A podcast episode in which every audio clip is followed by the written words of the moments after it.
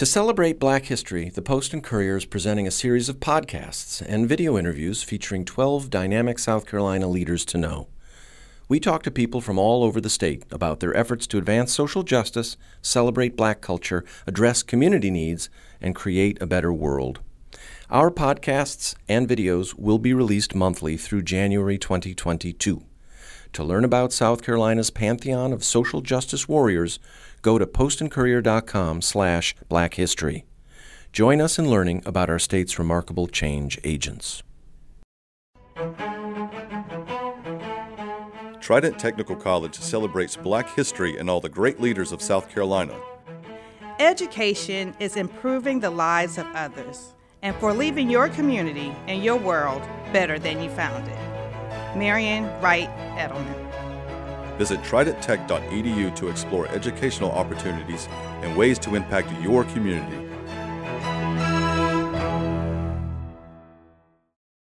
Antwon Ford, Hey, nice to meet you. welcome to uh, to the park and to the Cooper River on a cold Saturday. on a cold Saturday. I know, I know. Well, it's very, very, very nice to meet you. Um, I've been admiring your work now for a while, and I know you you have a growing number of local admirers and admirers beyond of the Low Country as well. Uh, you're doing some really extraordinary things with sweetgrass, uh, things that I've never seen done before, and we'll get into that. But I guess I'm curious to know uh, what what inspired you to to even try your hand at coiling sweetgrass in the first place, and how old were you? in the first place. In the first place. You know, I've been working with sweetgrass now for 31 years. Yeah, So I started when, as far as I can remember, at four years old. four. Yeah, and they, there's even a possibility that could have been, you know, maybe even younger than that. But you know, Your memory doesn't go back that far. I, exactly. so that's as far back as I can go. And You- Your parents were throwing it into the crib, probably. no, ain't been like that. Uh, You know, it was just pretty much. Um, it just started with experimenting with the the grasses that fell to the floor. You Yeah. know, and you know picking them up and just twisting. You know, that's what most children do. They pick up the grass and they just twist. And um, you know, if they feel in their heart that it's going to be a basket one day, then eventually, you know, it, it does become a basket one day. That's interesting. So, so initially, your what, what was it? Your mother, your grandmother was sitting at the table making baskets, and things were falling off, and you would uh, yeah. try to imitate the, her. Yeah, my my grandmother.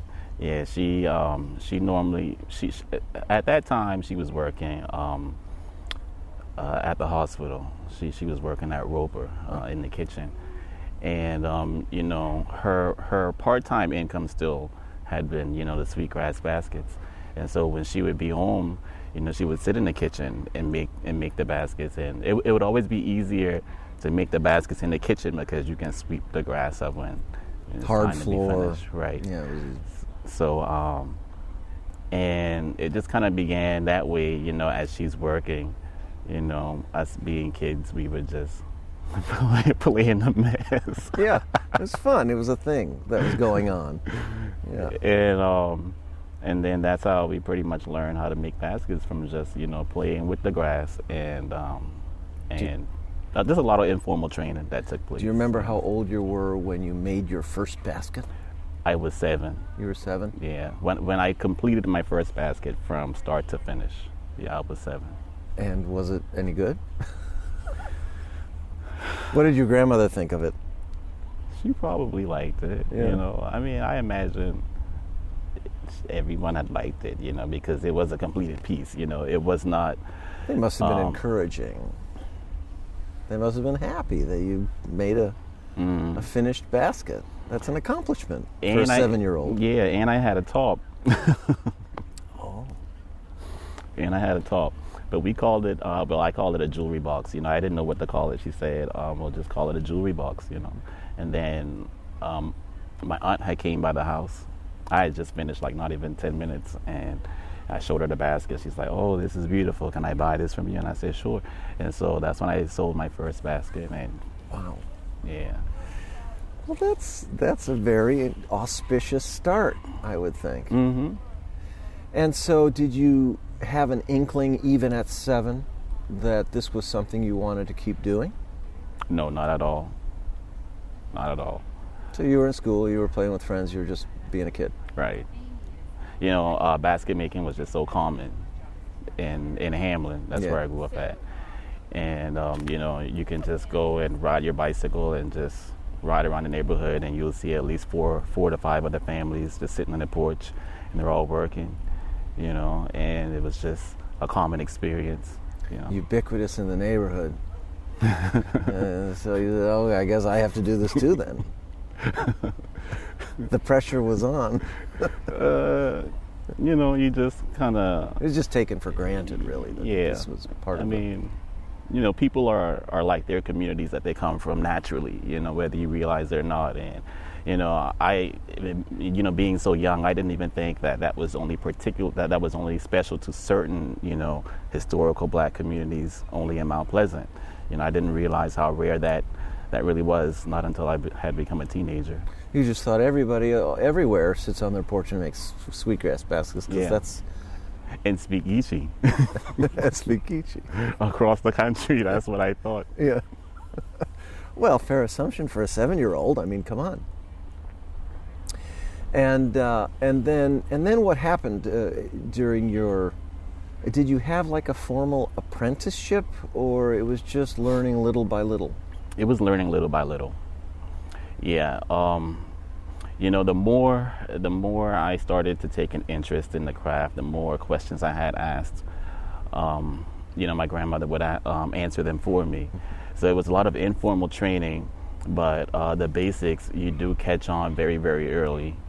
You know, um, I, I although I started at four, you know, I'm more than sure that at that same time I had already accomplished the basics you know, and that's just um, to feed the basket and to make it grow. Yeah. Yeah. Interesting.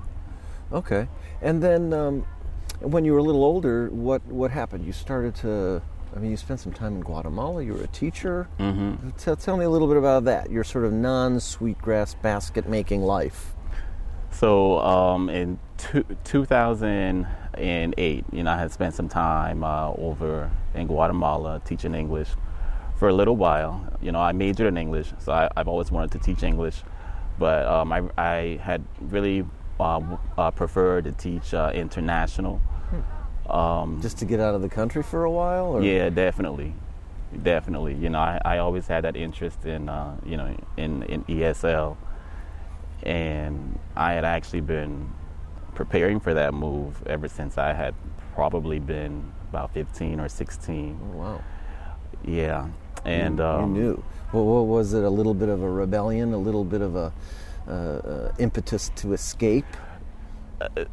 I think I always had an interest in, in, in culture and travel. Okay. Yeah, and um, you know, I just kind of did my research on what areas of the world would be easier for me to jump right into the market.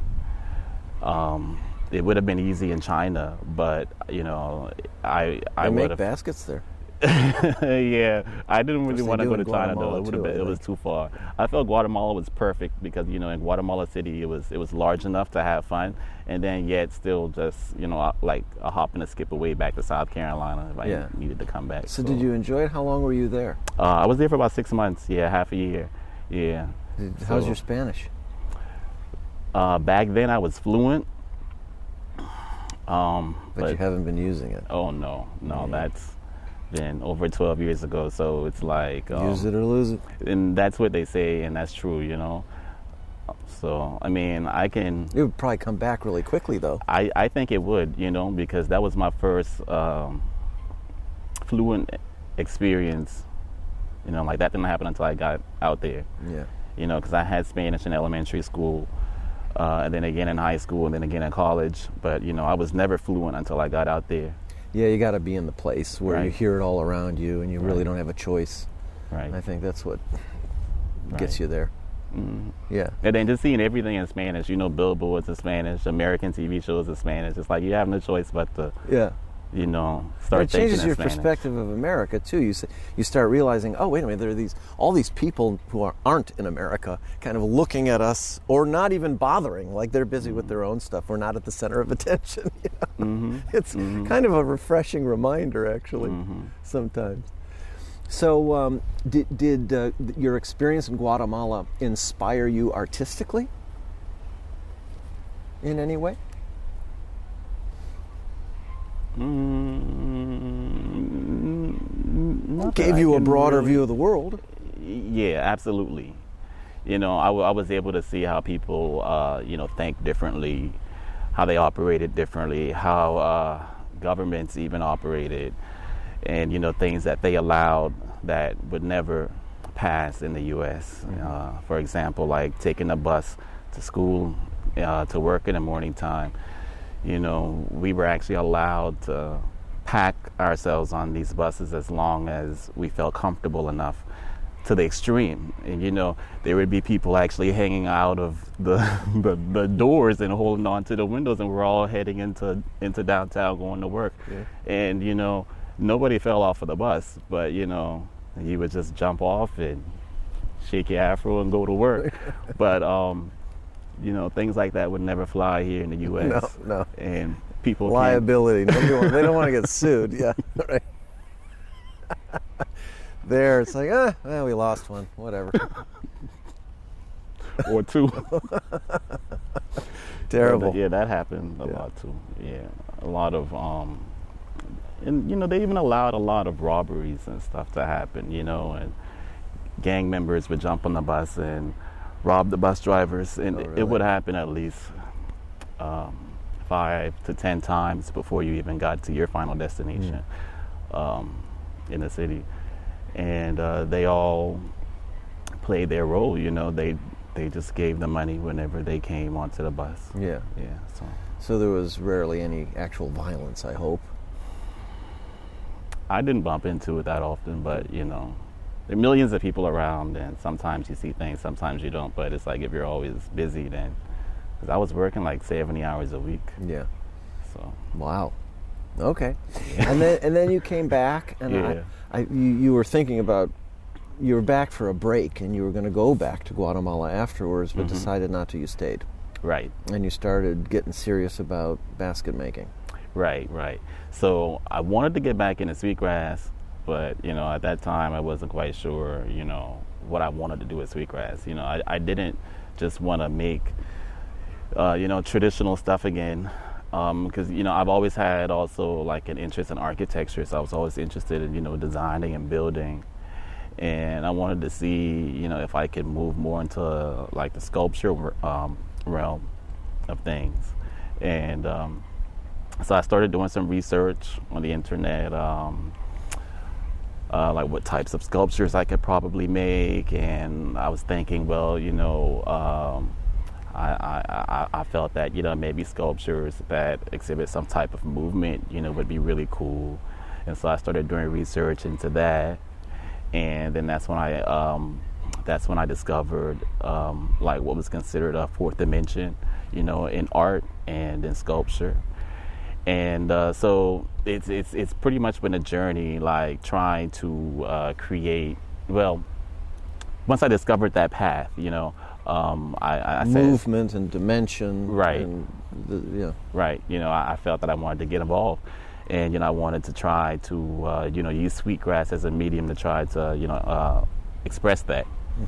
So you know, it's been a long journey. Um, and it's been a lot of uh, continuous studies as well, you know, because I did eventually bump into uh, Gestalt psychology, and uh, you know, in just Gestalt psychology, uh, it, it it talks about uh, shape and you know seeing uh, um, an object as a whole rather than its individual parts. Parts, Um, so I started, you know, exploring that area, and then I noticed the uh, Gestalt principles. You know, like there are seven major uh, Gestalt principles, and then there have been uh, a lot of uh, other smaller, you know, principles that have been added over the years. You know, um, so you know, I feel like you know I've been trying my best to you know interpret you know much of those uh, principles you know the best way I could uh, understand them, you know, as an artist. Yeah. And I would try to, um, you know, uh, portray that in my sculpture work. And um, This is sort of the definition of conceptual art. You know, you're taking ideas, mhm. examining ideas that have been expressed in various other forms, and um, applying those ideas to your work. very challenging. I bet. I guess a lot of starts and stops, some failures, some s- Mhm. successes, and Mhm. what was like your biggest failure? Where you just said, "I'm burning that." there must have been one. like, oh no, that that's not to work. Well, you know what? Um, I got a piece now at the house that I've been working on for 13 months. that's all. What's taking you so long? um, you know, actually, you know, it's the first piece where I'm actually tying um, two separate sculptures together as one, and I and that's part of the challenge, you know, because the this part has to, has to be sturdy, and then the the original part has to be sturdy, and then of course, you know, playing with the symmetry. I don't know when I'm going to finish that. You know, um, it could even be a few more years. And as a matter of fact, you know, my the first sculpture, the first sculpture that I did complete, I started in 09. I didn't finish that until 2011. You know, but at least I knew where I was going with it. Okay. But this one, you know, there's a lot more that's required of me uh, this time to, to, to complete. Do you ever go down a certain path, realize maybe that's not best, and un- have to undo the work? Yeah, that happens all the time too. Now, a word from our sponsors. A special message from former Governor Jim Hodges. Hello, South Carolina. This is Jim Hodges. What I like most about SC Whitmore School is the personalized one on one attention that each student receives. Students progress through courses at their own pace. You can graduate early or take the time you need to catch up. SC Whitmore School is an online public charter high school serving South Carolina students since 2011. Check out scwhitmoreschool.org or call 866 476 6416.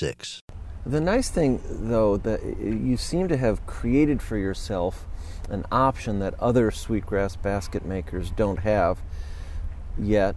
Um, and in, in any case, you're a pioneer in this. Bending the coil in, in pretty sharp angles. I, I really don't even understand how you manage to do that and keep it so strong. Um, but a lot of your work, especially up in the handle, you know, a- above the base of the s- sculpture, you see these bends in all these interesting directions, which adds to its dimensionality for sure. How do you even do that technically? Well, you know, um, the thing about sweetgrass is that it's it's so flexible, you know, and especially when you're using grade A, which is the grade that most basket weavers The always softest, be- Right. nicest quality. um, historically, you know, we can probably rate, um, you know, baskets that had been made during slavery. Maybe uh, those uh, sweetgrasses, we can rate them as a grade B at best, you know, because they're more thicker, you know, and then they had to be thicker for agricultural purposes. But, you know, the softer grasses, we can do much more modern art with it. And um, you just have to kind of pretty much know where you're going, you know, with the uh, design or where you um, want to go with things. And your first row is going to be your base, and that has to be pretty strong. And so you want to always be able to come back and cover that base when you're um, Yeah. making those angles. Okay. Yeah, I, I mean, you're working, it's sculpture and it's physical and it has weight, and gravity is a force to reckon with. And so you need to create balance and yet the illusion of multidimensionality. And I mean, you're really, your work is so complicated in a good way. I mean, it's just, yeah, in a totally good way. And you know, and I, I said back in 09 that, you know, I was gonna get back into sweetgrass, but I wanted to challenge myself. Yeah. You know, and I told myself I was gonna I was gonna, you know, experiment with this for at least another 10 years. And that would have been, you know, 2020, you know, last year. But, you know, the more um, I feel like I'm getting closer to, uh, you know, creating a uh, phi phenomenon, which is the illusion of movement mm-hmm. in Gestalt psychology. So I feel like I'm getting, you know, closer to achieving that. But, you know, it's going to take a lot more years and also a lot more other sculptures. And then sometimes you have to just simply let a sculpture be a sculpture, mm-hmm. you know, and you have to just simply, you know, respect that people are going to love this about this just the way it is, and then end it just the way it is, Yeah. You know. Yeah. Sure. No, I understand. Yeah. Yeah. Just accept it for, for the the beautiful thing it is. but still, it's interesting that you're on this path of exploration, striving to achieve this ideal, um, this phi phenomenon. Uh, that's unusual. I mean, you know, for many artists, it's unusual. I think to have this concept to, to try to achieve and express through their art. Yeah. Sometimes it must be exhausting. I, I assume sometimes you just pull back and make a simple basket. Yeah, I do. I do. And you know, a lot of times I'm called to make, you know, traditional baskets and you know, that's actually quite healthy, you know, to go back and you know, just make what you know and just to kind of go back to the basics and that's that's that's always a good thing, you know. So, do you have you found that within the community of people who understand what you're doing and who know something about this tradition, do you are you finding a lot of acceptance? Uh, are you sometimes challenged, like what the hell is he doing, going on every which way with that thing? I mean, it, what it, what it, what has been the response to your work? Um, I think people have um, have started to get a little more comfortable with my work, and you know that actually means that it's time for me to do a little more research and you push know. the envelope a little more. oh, they like that too much. We have to forge ahead. yeah so it, it's like you know there's already like this level of you know of, of, of expectation of of what they think that i would kind of you know create next because the change has been very very gradual you know um, moving moving forward because there are still some designs that i even want to work on that are from a few years back you see um, or even some ideas that I like to try to integrate as well. So, um, So, um, who do you look to as role models? And what, in addition, uh, the second part to that question, I might as well just ask it now, is um, obviously your work is rooted in Gullah culture, mhm. in a long tradition that connects to Africa. Um, but you're you're doing something that sort of transcends the tr- traditional basket making. Where do you place yourself in in this tradition? You know, uh, along this um, history. Who do you look to as for inspiration, and, and where do you place yourself? Um, I mean, you know, like, like It's a hard you had- question. I had to think about how to know? how even to ask it, and now and uh, yeah, and that's a hard I'm question sorry. to even answer. I know, I know. But um, you know, you had like you, you had said a few moments ago, uh, ago that it's like I'm a pioneer. I, I do kind of feel that way, you know, because um, it's like um, it's like if you see something, then you know you can create it. It just kind of takes some time to really make that happen. but like on the whole spectrum of things, um, looking back to the culture, uh, I mean, I, I, think it's pretty amazing, you know, that I'm actually taking this craft and that I actually have the opportunity to use this craft to experiment with math and science, with actually, you know, because, you know, they were using sweetgrass to, you know, make baskets of, you know, for rice production, mm-hmm. and and that was pretty much how they saw it, you know, for centuries. Yeah. I guess the uh, the the the transformation from craft to art has happened in the last 20 to 30 years, would you say?